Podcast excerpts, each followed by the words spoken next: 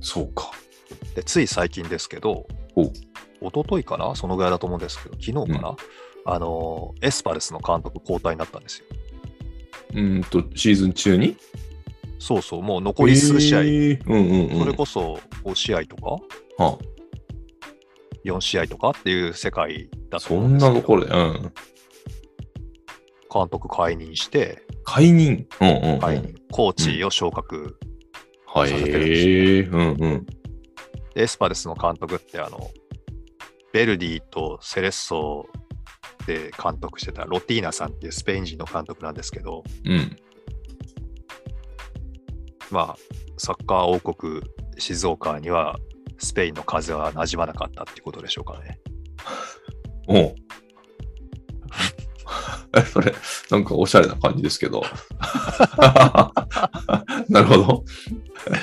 うん。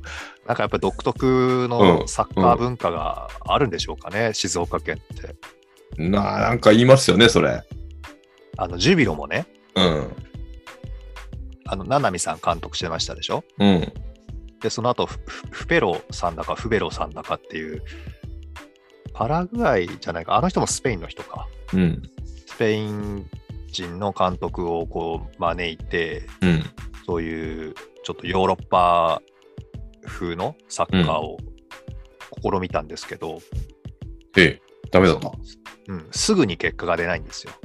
うんうんうん。ってのは日本人がヨーロッパのサッカーに慣れなさすぎてるから。うんうんうん。日本の育成もそうだし、これまでやってきたことがヨーロッパ的じゃないのに、うんヨーロッパの監督呼んでいきなりうまくいくかっていうと、まあ、大体うまくいかないんですよね。うんうんうん。で、ジュビロはその最初結果がうまく出なくて、うん。えーっと、今の鈴木監督に変えたんですよ。はい。で、そういう経緯を、そのお隣さんのチームで見ていったんだけど、エスパルスがなぜかそのスペイン人の監督を招いてですね、うん。おお、これはエスパルス本気なのかなとかってちょっと思っていたら、うん。やっぱりエスパルスのうまくいかなかったんですね、最初から。うん。すぐに結果が出なかったんですよ。うんうん。これで降格圏うろうろするような感じになって、うん。で、残り数試合なのに監督交代。へえ。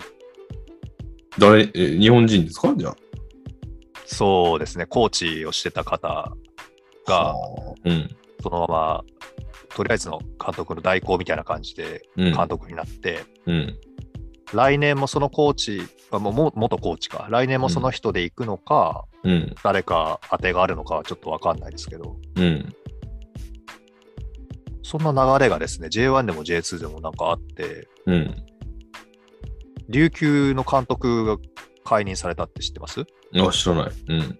あれも残り数試合だったんですよね。ほい。もう見据えてなのかなじゃあ。もだから、どういう動きかですよね。う。うん。来シーズンを見据えての交代だったら別に今じゃなくてよくないですか？まあその契約はね、誰かとするにしてても、うん。なんで今なんだろうって思いますよね。確かに。よっぽど、いやー、でもな、そん、いや、でもやっぱり、うん、どうなのかな。来年を見据えて。をかけ、昇格にすごくかけてたんだとして、琉球がね、はいはい。でそれができなくなったっていうことで、うん。じゃあもう変えなきゃだねっていうのをスーパー前倒しにしているのかっていう考え方もできますけど、うん。ちょっとね、組織運営的にどうなんでしょうね。うん。揺れますわね。日本では特にそういうことやっちゃうと。うん、うん。監督が変わったことで、なんか勢いづくチームとかもね、ゼロじゃないでしょうけど、うん。なかなか。うん。特に外国人のね、監督っていうのは、まあ、新潟もそうですけど、はい。そういうざわつくことが、可能性がね、高いから、うん、うん、常にやっぱりお国に帰りたいってななっちゃう人もいるいますからね、絶対。まあ、そうでしょうね。その辺も踏まえて、本当に今度ストーブリーグが今度は熱くなるみたいなところがあるかもしれないですね。そうなんです。もう何よりも監督ですよ。どうなんですか？もう今のままで行ってほしいみたいなところがあるんですか？やっぱ。うーん。私個人？個人個人。私個人は、うん。まあ、もう1年ぐらいはうん。やってほしいなとうん。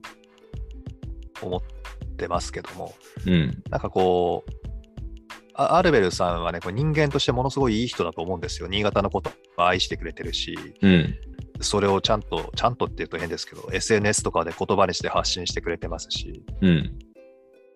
で若い選手もちゃんと起用するし、うん。